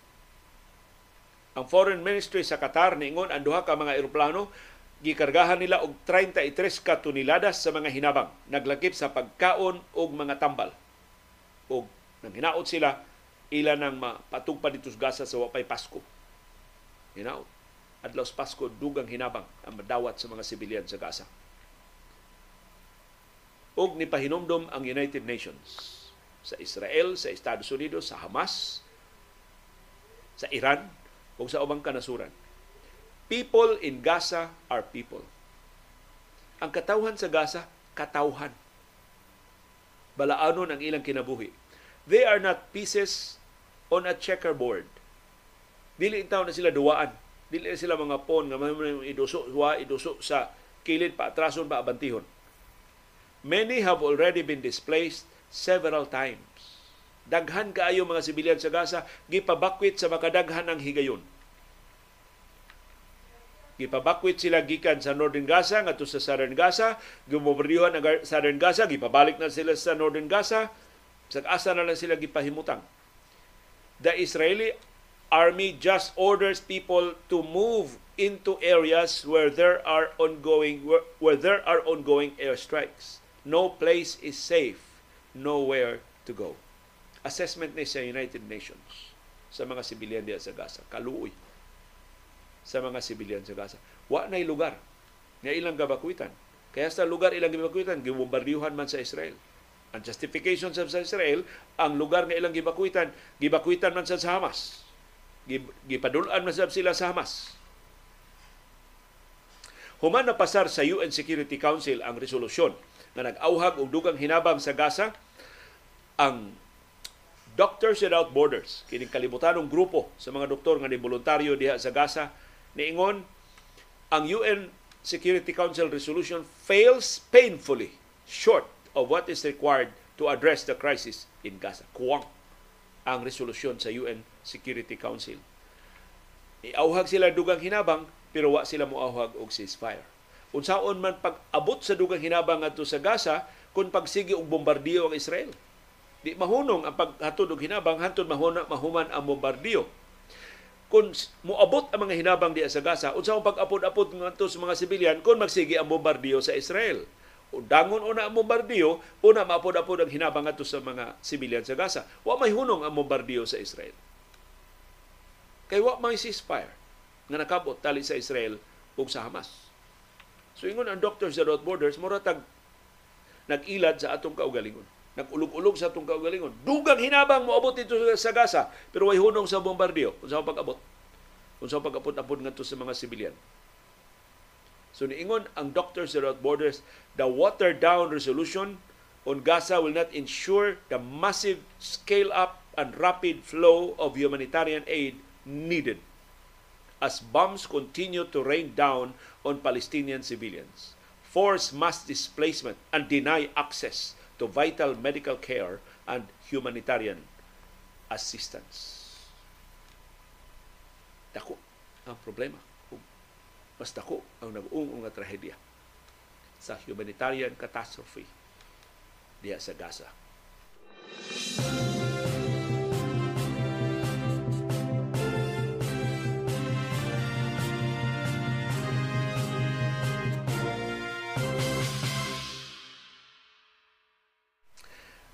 hinaot na minaw ron taga siyudad sa Lapu-Lapu kaya sunod na itong balita gikan sa Japan pero parting ukay-ukay. Party og second hand clothes. Ang Japan nga sa tanang kanasuran sa kalibutan mo labing allergic og second hand clothes karon gakus na sa second hand clothes. Mamalit na sila og second hand clothes. In fact, ang labing dagko nila mga tindahan mamaligya na og mga ukay-ukay, mga second hand clothes dito sa Japan ang latest nga nisod sa negosyos ukay-ukay dito sa Japan mao ang higanting tindahan sa Uniqlo. Kining Uniqlo Japanese store ni pero dinis Pilipinas at tag-iya ini mga Uniqlo stores ang SM. Ang Uniqlo doon na mga pop-up stores. Kini mga tindahan nga dili permanente. Mura ba og sa dinhi pa sa ato murag sugbo merkado kana bang Pagbutang lang og tent, sud lang sa pila ka adlaw, sud sa usa ka semana, pagkaman hipos na sa dili gyud permanente nga mga estruktura. Mo gihimo karon sa Uniqlo. Ni tumaw ang daghan kay mga pop-up shops dito sa tibok Japan ang gipamaligya ang used clothes. Timaan kini nga ang mga Hapones didawat na sa second hand clothes na ilang gilikayan sa nangaging katuigan. Napo kaadlaw ang lahutay ini mga pop-up shops dito sa Harajuku District nga gitawag nga HIP District dito sa Japan. So ang mga batanon kasagaran maoy namalit ini mga second hand clothes. Ang presyo sa ilang second hand clothes perting baratuha, one third, one fourth ra sa original nga presyo. So baratilyo gyud kaayo. Tibuok kalibutan, giisip ang second hand clothes nga maoy usa sa labing dakong tinubdan sa global warming kay gipang sunog naman lang ang mga second-hand clothes. Imbis i-recycle, gipang sunog. Tinrak, tinunilada ang mga second-hand clothes nga gipang sunog o gipang lubong kada segundo sa tibuok kalibutan. O at Japan, usas dakong sada na na. Kaya Japan, for so many years, for so long a time, dili ganan mo suloob og second-hand clothes. Pasabot sa second-hand clothes, dili nga, kada adlaw bago ang sinina ang second hand clothes kada bang ginamit na sa ka tawo niya ibaligya nga laing tawo mao na di ganahan sa mga Hapones. Kani adto. Kuning hangtod kuno karon nga nagsugod na sila og pamaligya og second hand clothes less than 6% sa 75 billion US dollars nga merkado sa clothes sa mga sinina dito sa Japan ang second hand. So bisag nisulbong na pagayong halin sa nangaging katuigan gamay ra gihapon kaayo nga bahin sa industriya sa fashion sa Japan ang second-hand clothes. Ang numero unong rason nganong naglikay ang mga Hapones ang second-hand clothes hygiene. Na, di sila gusto ba nga doon sakit ni sa previous owner makatakod og ubang mga tao so kada fixture yun ng hygiene sa Japanese culture ug mao gini labing na kong babag para sa mga konsumidor sa Japan pagpalit og second hand clothes until a few years ago na nisulbong na pag-ayo hasang Uniqlo ni gakus na sa negosyo sa second-hand clothes. Pero sa ubang kanasuran, apil na China, nga may labing na kong merkado sa tibok kalibutan, popular kayo ang mga second-hand clothes sa Japan. So dito sa China, usa sa mga inilugan dito mo ang mga second-hand clothes gikan sa Japan. Kay para sa mga konsumidor dito sa China, ang katawhan sa Japan kahibaw og fashion. Kahibaw sa quality So bisag second hand na ilang mga sinina, mas maayo pa sa brand new ng mga sinina sa Japan, sa, sa China o sa ubang kanasuran. Laing rason ngano nga nakadawat na ang mga Hapones sa second hand clothes ang presyo. Mas nakukita ang mga Hapones nato pero mas taas pa gyud ang presyo sa ilang mga palaliton. Di na sila ka-afford og mga brand new nga mga sinina, yet ganahan sila sa latest nga fashion, ari sila sa second hand clothes. Di nang one third, one fourth ra sa presyo. So mo nakaaghat labi na sa gag sa mga batanong konsumidor. Nasukad 2022 ni sulbo magayo ang presyo sa mga palaliton. Didangop sila sa second hand clothes. Pero ang biggest factor gyud sa popularity sa second hand clothes sa Japan ang fashion. Nindot kuno kaayo ang mga sinina bisag second hand na nindot kayo nga fashion nindot kayo isulob makapagwapo makapagwapa sa mga konsumidor mao na rason nganong nisulbong ang halin sa second hand clothes sa Japan So ngadto sa taga syudad sa Lapu-Lapu, specifically sa Lapu-Lapu City Hall, mauaw mo. Ang Japan mas limpiado, mas limpiada kay ninyo, mas dato kay ninyo.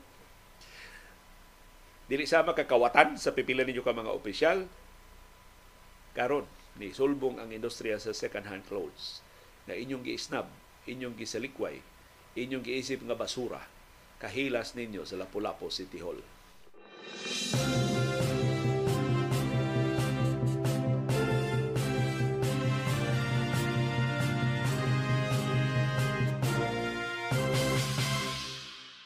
Maayong balita sa paugnat sa kusog ang Cebu City Niños, ang atong mga atleta sa Cebu City, posible nga masud, labing siguro masud sa top 3, dunay kahigayon ng mga top 2. Kami, kami si CB. Kadit ni si CB ni Dool. May na si CB kay mo Dool na dili na mahadlok sa atong kamera. Merry Christmas CB girl. Merry Christmas man si CB. Uy, ipakita man si CB sa atong programa karong buntaga. Break ka og Merry Christmas sa ato mga viewers. Sim, ha? Mata na ni kanina alas 4 nagkudugan mi mata pero pagkahuman sa niya sa iyang mga tulubanon balik na siya og katog karon ni balik ni mata siya ko yung na ni Dr. Iris kung sa may pinakusgan nga pamahaw sa Christmas Day sin na special andam si Dr. Iris imong Christmas Day ng breakfast mo ni si CB Daghang salamat Big Girl sa imong pagkuyog sa kadiyot lang sa atong programa. Daga. Ang ato mga atleta sa Cebu City, ang Cebu City Niños, posible, dili na ta makampiyon, pero posibleng kitay first runner-up. Kita ikaduha nga daghang medalya sa tibuok Pilipinas nga niapil sa Pinoy, Batang Pinoy National Championships 2023. Pero labing siguro top 3 ta. Ya dako kay layat na to ha kay number 11 na materialita sa nangaging katuigan. Ang rason ngano nga nisulbong ang medal haul sa Cebu City Niños mao to paghakot og daghan kay gold medal sa final day sa Batang Pinoy Games dito sa Manila. Dayong Pasko man ni ang Batang Pinoy Games ang Philippine Sports Commission gitagda mo pagawa sa final tally, medal tally sa mga participating teams karong simanaha. Pero ang Cebu City Niños nakakuha og dugang 18 ka gold medals. Sa so, wa pa sila mamauli din sa Subo para sa Pasko. Ang dance sport team Cebu City mo labing daghan, usas labing daghan nahakot nga mga medalya. Ilang gitapos ang ilang kampanya sa Batang Pinoy Dance Sport Competition uban ang 13 ka gold medals, 12 ka silver medals ug siyam ka bronze medals. Sa samang higayon, ang atong team sa archery may kay mo punggit sa ilang mga pana nakasakmit og lima ka gold medal sa final day sa competition atong Biyernes. So gitapos atong Biyernes, Disyembre 22. Ang Cebu City sa latest nga ranking dunay 20 ka gold medals, 15 ka silver medals ug 21 ka bronze medals. Nagsunod siya sa Pasig City nga dunay 25 ka gold medals, 27 ka silver ug 33 ka bronze ang nag-una mao ang Baguio City. Nigas mga atleta ni General Benjamin Magalong. Doon na sila 32 ka gold medals, 25 ka silver o 40 ka bronze. Ang Cebu City Niños nakabawi na sa ilang 13th place din. Di tayo kaunsi, ika-13 ta sa niaging tuig 2022 atol sa Batang Pinoy National Championship sa Vigan City sa Ilocos Sur. Atong higayuna, ang Niños dunalay siyam ka gold medals, 12 ka silver o 26 ka bronze. Sus kadako no sa improvement sa performance sa Cebu City Niños. Ang nag-una nga kinadaghanan og mga gold medals karong tuiga mao silang Dylan Jacob Esmero o Sofia Isabella Marie Kilaton kinsa nakakuhag lima ka gold medals. Sila maoy ni dominar sa Youth A Latin Single Dance Samba, Cha-Cha, Rumba, Pasadoble ug Youth Grade, Grade A Latin categories. Ang double gold medalists sa mga dance sport events sa gagiapilan sa Cebu City Niños mao silang Rodre Ian Rodriguez ug Arian May Generalao ug si Gian Andro Lucero ug Marian Samantha Yap. Ang ubang mga gold medalists sa dance sport mao silang Richard Emil Rotelius Shane Barrientos, Carlisle Stan Safra Jade Raven, Carl Michael Menyosa Ashley Culio og Riz Rafael Fajardo og Shadel Ninya Hernandez. Sa pikas nga bahin, ang taga Cebu City nga si Zach Randolph Torion mo nangu sa mga sa gold medal hall sa archery. Human siya nakakuha upat ka gold medals sa men's competition. Sa first round, second round, o sa total rounds. O sa Olympic round. Si Torion nakigparisab ni Algrener Igot o ni Zerel o Zyrel James Pano. Nakakuha sab sila og gold medal sa team trio recurve men's event. Ang mga archers sa Cebu City nakakuha og unom ka silver ug unom sab ka bronze. Sa Philippine National Games, ang dance sport team sa Cebu City dunay lima ka gold medals, tutok ka silver medals ug duha ka bronze medals si Lloyd Bartolini o si Eleanor Haiko, ang First Lady sa atong dance sport team, gitukod ni Commissioner Edward Haiko, maoy nang hawd sa Senior C Standard o Senior C Latin. Samtang si Shardy o si Marjorie Abellana maoy nang hawd sa Grade B Latin.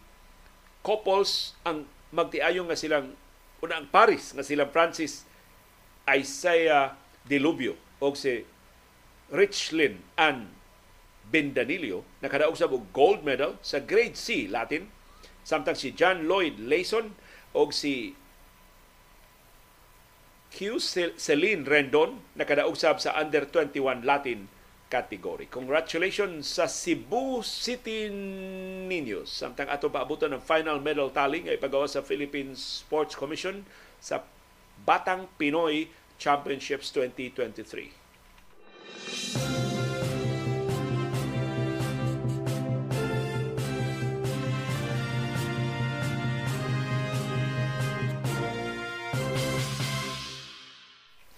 Og niyang resulta sa mga duwa sa National Basketball Association patininghanan duwa kay gahapon 12 ka duwa gahapon sa NBA pamawi kay bakasyon sila karong bispiras sa Pasko. Ang Milwaukee Bucks ni daog batok sa New York Knicks 130-111 si Giannis Antetokounmpo may nangu silang kadaugan with 28 points. Si Damian Lillard dipuno og 19 points. Si Jalen Bronson mao nangu sa napiling nga Knicks with 36 points. Si Julius Randle dunay 26 points. So actually ang responsable sa resurgence sa New York Knicks si Jalen Bronson mo ilang top scorer. Ang Boston Celtics ni Daug batok sa Los Angeles Clippers 145-108 si Jason Tatum mo nangu silang kadaugan with 30 points. Si Jalen Brown dunay 24 points. Si Paul George mo nangu sa napilding nga Clippers with 21 points. Si James Harden dunay 14 points. Si Russell Westbrook dunay 12 points. Si Kawhi Leonard injured na sa Samtang Houston Rockets ni daog batok sa New Orleans Pelicans 106-104 si Alperen Sengun mao nangu sa kadaugan sa Rockets with 37 points. Si Jalen Green, ang atong Filipino-American, doon 9 points para sa nidaog nga Rockets. Si Zion Williamson, ni balik human siyang injury, doon 28 points. Ang Orlando Magic ni daog batok sa Indiana Pacers 117-110 si Paolo Banquero ang Italiano nilang superstar mo'y nangu silang kadaugan with 34 points si Tyrese Halliburton mo'y ang batanong superstar sa Pacers mo'y nangu with 29 points. Samtang Denver Nuggets, idaog batok sa Charlotte Hornets, 102-95. Si Jamal Murray ang nangu sa kadaugan sa defending champions ng Nuggets with 20 points. Si Nikola Jokic, mingaw, doon nalay 18 points. Si Miles Bridges may nangu sa Hornets with 22. Samtang Memphis Grizzlies ni daog batok sa Atlanta Hawks 125-119 si Desmond Bain may nangu sa kadaugan sa Grizzlies with 37 points. Ang ilang superstar nga si Ja Morant nitampo og 30 points ug 11 assists. Og ang Memphis Grizzlies nakarehistro silang tulo kasunod-sunod nga kadaugan why pildi sukad pagbalik ni Ja Morant. Si Troy Young na anugon ang iyang 30 points na pildi nga Hawks. Samtang Brooklyn Nets ni daog sa Detroit Pistons 126 115 si Michael Bridges mo nangu sa nidaog nga Nets with 29 points. Si Cade Cunningham mo nangu sa napildi nga Pistons dunay 22 points. O ang Pistons officially nahiagom silang ika-26 na sunod-sunod nga kapildihan. So natabla na sa Pistons ang kinabatian nga record sa NBA sa Cleveland Cavaliers atong 2010-2011 o sa Philadelphia 76ers atong 2013-2014 nga 26 kasunod-sunod nga kapildihan. Ug ang Detroit Pistons mingaw kaayo sa team standings. Doon na siya duha pa kadaog batok 27 na kapildi ubos sa ilang maing lucky man unta nga head coach ang sa nahitabo sa organisasyon ni Monty Williams. Ang Utah Jazz ni daog batok sa Toronto Raptors 126 119 si Jordan Clarkson na balik na human siyang injury ni score og 30 points si top scorer sa Utah Jazz uban sa laing nibalik gikan siyang injury si Lori Markkanen sa Finland nga dunay 30 points. Si Scotty Barnes mo nangu sa napiling Raptors with 32 points. Ang Cleveland Cavaliers ni daog batok sa Chicago Bulls 109-95 si Max Strauss maoy nangu sa kadaugan sa Cavs with 26 points. Si DeMar DeRozan dunay 21 points. Injured gihapon si Donovan Mitchell sa Cavaliers. Ang Los Angeles Lakers Nidaog batok sa Oklahoma City Thunder 129-120 si LeBron James ni kalit og kabatanon. Siya maoy point guard sa Lakers kagahapon. Ni score siya og 40 points. Si Anthony Davis dunay 26 points.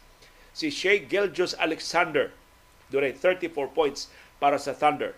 Ang Lakers ni putol siyang upat ka sunod-sunod nga kapildihan. Ang 38 anyos na nga si LeBron James 13 of 20 gikan sa field. Hingigua ni Lebron kay gahapon. Napasud niya ang tanan niyang lima ka three-point shots. Wa siya sipyat. Iya sang napasud ang tanan niyang siyam ka mga free throws. Si Lebron doon na sa pito ka rebounds, pito ka assists o duha ka blocks. Ang Lakers, nihimo sa mga adjustment gahapon, gawas na si Lebron ilang gihimong point guard, ang Lakers ni palabi sa ilang depensa.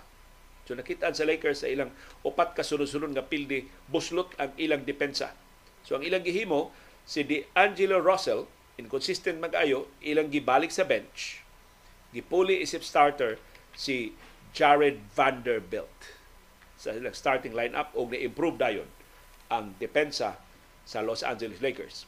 Ang Dallas Mavericks ni daog batok sa San Antonio Spurs 144-119 si Luka Doncic hilabihang inita dunay 39 points, 12 rebounds ug 10 assists.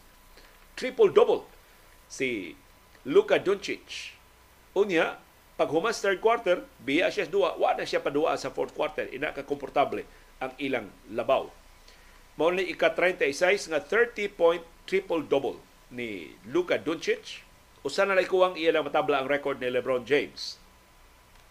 Si Victor Wimbanyama, ang French teenager, wa makaduwa, maayon ta kayang kondisyon pero na tapilok ang iyang tuway-tuway sa iyang warm-up. Natumba niya ang tiil sa ilang ballboy atol sa pre-game. So mo wa siya padua ni sa San Antonio Spurs sa ilang head coach nga si Greg Popovich.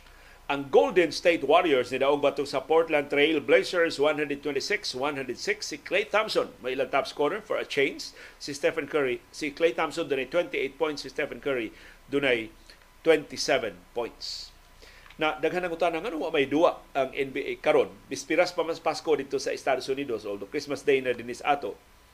Wa gyud explanation ang NBA nganong wa sila duwa kada Disyembre 24 pero ang most possible reason mao na do na may Christmas Day games. Unya daghan kay bantugan nga mga team sa moduwa ugma.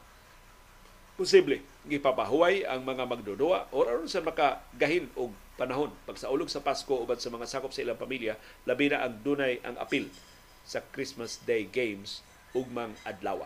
Apil sa Christmas Day games ugma Los Angeles Lakers batok Boston Celtics.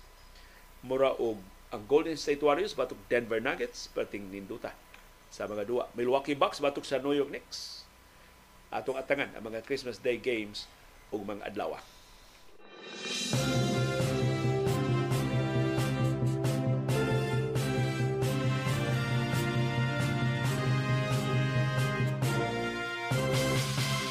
Dagasalamat sa yung pagtanaw sa itong programa bisag Christmas Day. Ani ang atong viewers views. Ang kinakusga natong viewers views mga mga Christmas greetings sa atong mga viewers. Si Corsina Primasio na ingon Happy Holidays sa akong former colleagues sa Cordova National High School nga nana diha sa US si Ma'am Maria Fe Gonzaga Tiro, si Ma'am Jess, si Ma'am Reina, si Ma'am Fatima, si Ma'am CJ o si Inday Lalain and family o si Ma'am Nika de sa Digos sa Davao. Si Len Perez ningon sa Blessed Merry Christmas to everyone. Ilabi na special mention ni Rolly o ni Dali Labrador sa Anaheim sa California. Tess Villahermosa, Edgar o Cora Comeros, Maris Famador o Paul Oprensen sa Holland o very happy birthday Christmas ngadto ni Inday Nati Lumapas Luciano gikan sa Hudilia Perez family. Si Nida Remedios diri sa Norway, baga kayo ang snow. I would like to send my warmest Christmas greetings to my family in the Philippines, especially sa akong mother, si Epifania Remedios. Si Mirna Casinias, niingon mo greet kog Merry Christmas sa akong mga anak, si Crescente nga tuwa sa Vietnam si Ermelito sa kay barko padung sa Bangladesh. Ug akong sister si Nang Mimi nga tuwa sa Stratford sa London. Akong auntie si Elena Ber- Bernados nga tuwa sa Linaw sa Talisay City. Si Arnold Flores ningon malisen lagi ng traffic kung malesen ang volume sa mga sakyanan. So parte na ni og traffic uh, situation diha sa Cebu City o sa Metro Cebu nga musubay sa atong kadalanan. It's the right age uh, time na gyud nga mangita atong Cebu officials og paagi unsaon pag-minimize ang mga sakinan nga mogawas o mogamit sa kadalanan every day. Grabe ka stressful kung maghuwat sa daan kung kadusa mo sibog ang mga sakyanan. Imagine ang mga driver sa PUV nga mangitag panginabuhi. Unya naara in town sila na bara sa daan. Si Danny Despues niingon wa jud masulbad ang bagong sa bagong traffic scheme katong pag one way sa mga flyover sa Bantal ni resign na lang good si CCTO traffic czar attorney Ray Gialon effective December 23 lisod ang traffic situation sa Cebu City ay surrender. Si Cesar Ibanez ningon with regard sa traffic management I could not understand why they touch flyovers. The prob- the problems do not involve traffic at the flyover the problems lie before and after the flyovers. Solutions could only be found if the source of problems is known. As to Cebu City budget, I would rather focus on how much should the city collect, how much are they collecting now. In this manner, collection efficiency would be known and addressed before attempting any tax rate increases. Then the budget could follow unless the city would be willing to borrow after spending till the money left after spending all the money left by Mayor Tami Osmeña. Kaya ako nahibawan Mr. Ibanez na nahurot na ang kwartang gibilin ni kanhi Mayor Tami Osmeña. Ang tanang halin sa South Road Properties na hurot na og gasto sa panahon pa ni anhing Mayor Edgar Labilla gitiwasan sa administrasyon ni Mayor Mike Rama karon.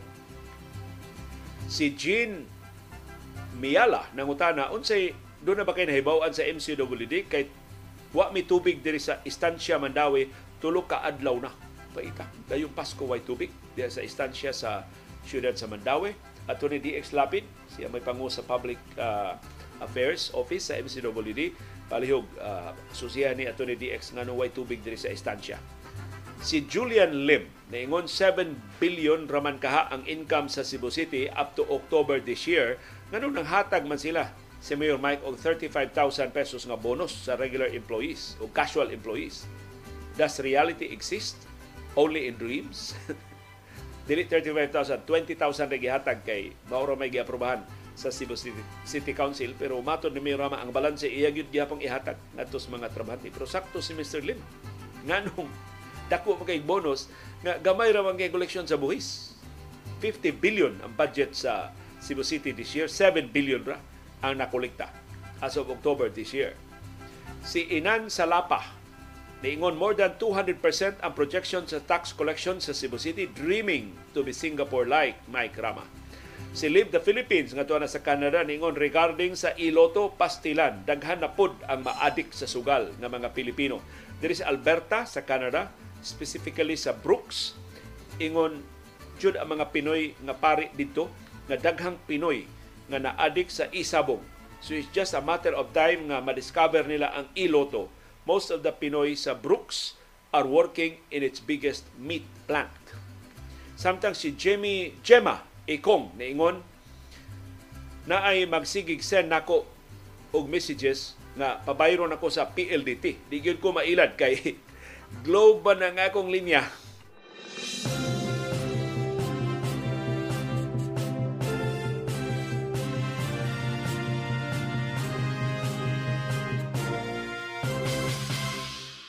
Viewers Views Part 2. Ang inyong reaksyon sa itong panahon dayong kilom-kilom kagahapon, nagisgutan ni Jose Marichan atong gisubay ang iyang Cebuano roots, ng iyang lola sa bahin sa iyang mama, maoy taga Sugbo, ug diri siya una ma-expose sa music.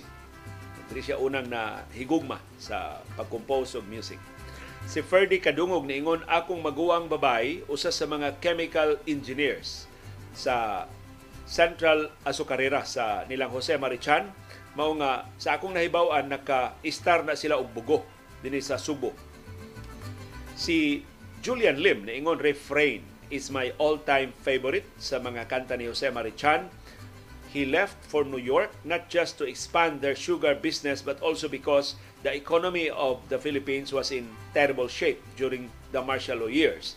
That's why after EDSA won and Cory was installed as the new president, It's Goodbye America and Hello Philippines na sab for Jose Marichan.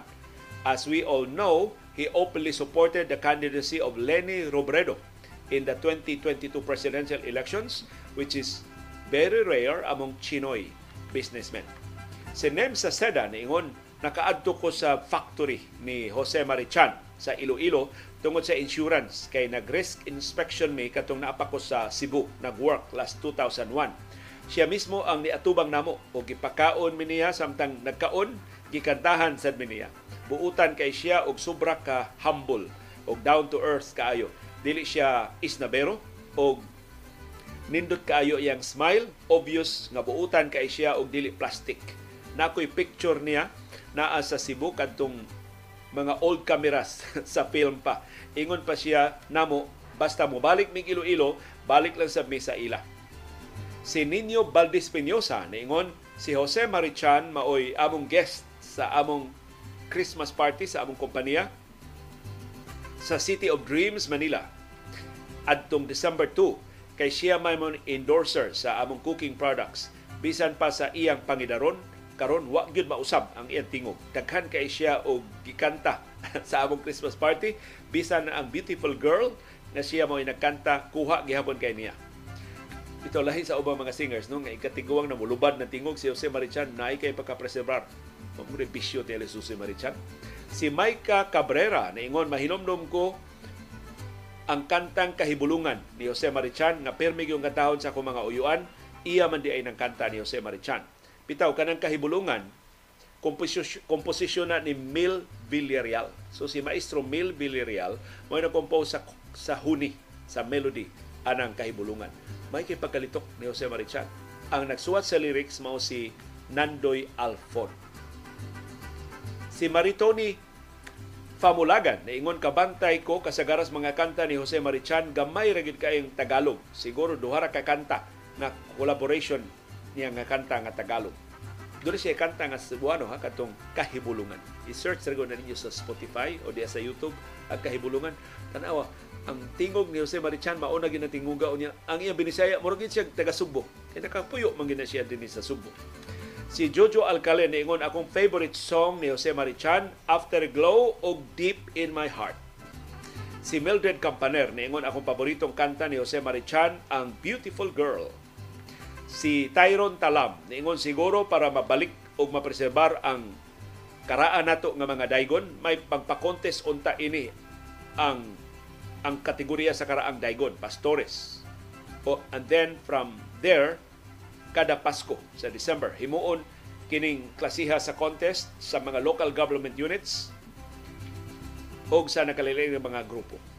Si Nonito, ang anak ni, ni I am the youngest son of Tonyo and Pasing.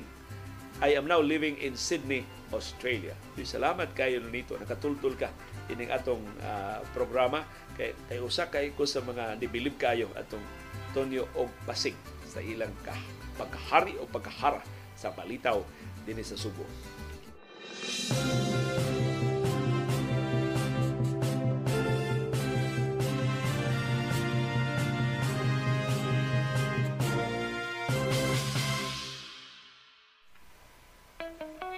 Dunay daghang matang sa kasayuran. Dunay kasayuran pinadailang. Dali ra kay mahibawan.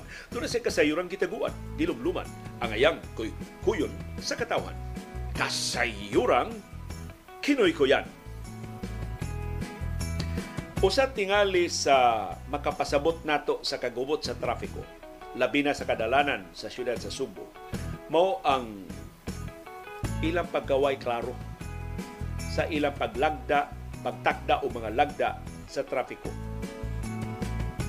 Mauna nga mo resulta kasagaran sa mga bolilyaso. Panalitan katong ilang latest nga eksperimento. Way klaro ang katinawan sa diyang ilang ipahibaw sa publiko.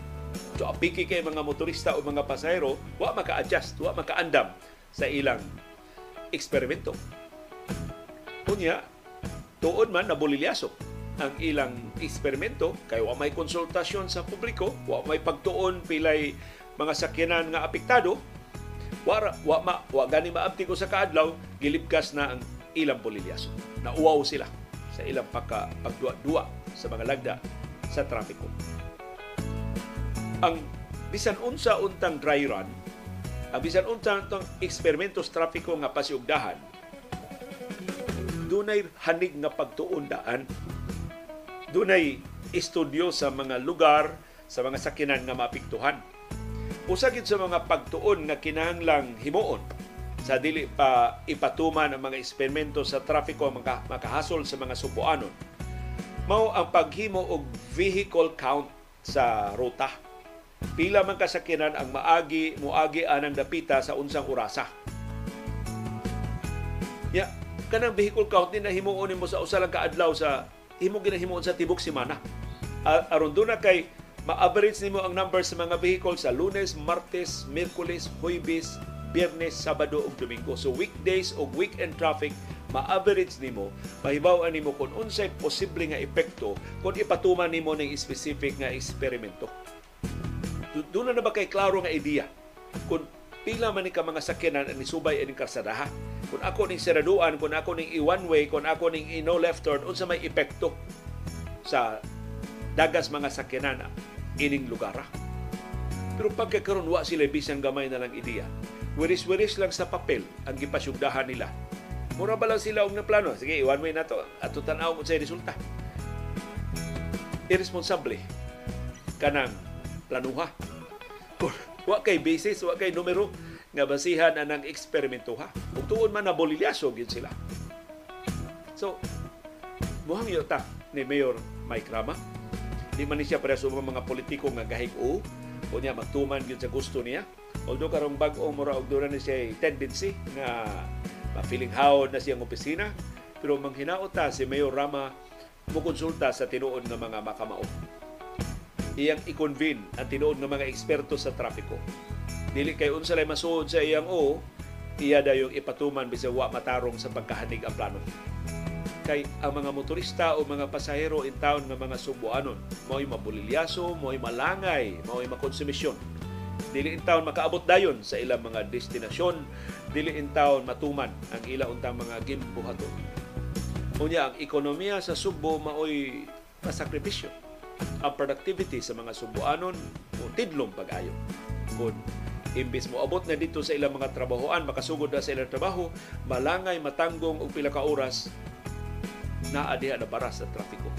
Daghang salamat sa ilang mga lagda na way klaro. Hinaot, Mayor Rama, dili ka magpatuga-tuga. Kay ikaw na sa mahimong traffic sar sa Dakbayanta. Kay tinuod na abogado ka, tinuod na konsihal ka, tinuod na vice mayor ka, tinuod karon na mayor ka. Pero man kay expertise sa siyensya kung traffic management na sentro sa istorya. So hinaot atong ang kunon ang atong limitasyon ang tinuod ng mga eksperto mo ay atong konsultahon iyawat mo improve ang traffic management sa dakbayan sa Subo ug dili mo samot hinuon ka bolilyaso. No, bugal bugalan na lang hinuon mo sa publiko. Na ang inyong solusyon mas grabe pas problema na gusto untang solbaro ninyo. Daghang salamat sa iyong padayon nga pagpaminaw bisan ning adlaw sa Pasko sa inyong pagsabot sa atong mga limitasyon ug sa inyong pagsalig sa atong mga programa. Ug sa inyong padayon nga paningkamot pagsabot sa mga kahulugan sa labing mahinungdanon nga mga panghitabo sa atong palibot. Aron kitang tanan makaangkon sa kahigayunan pag-umol sa labing gawas nun, labing makiangayon ug labing lig-on nga baruganan. Mao kadto ang among baruganan. Unsay imong baruganan? Daghang salamat sa imong pakiguban.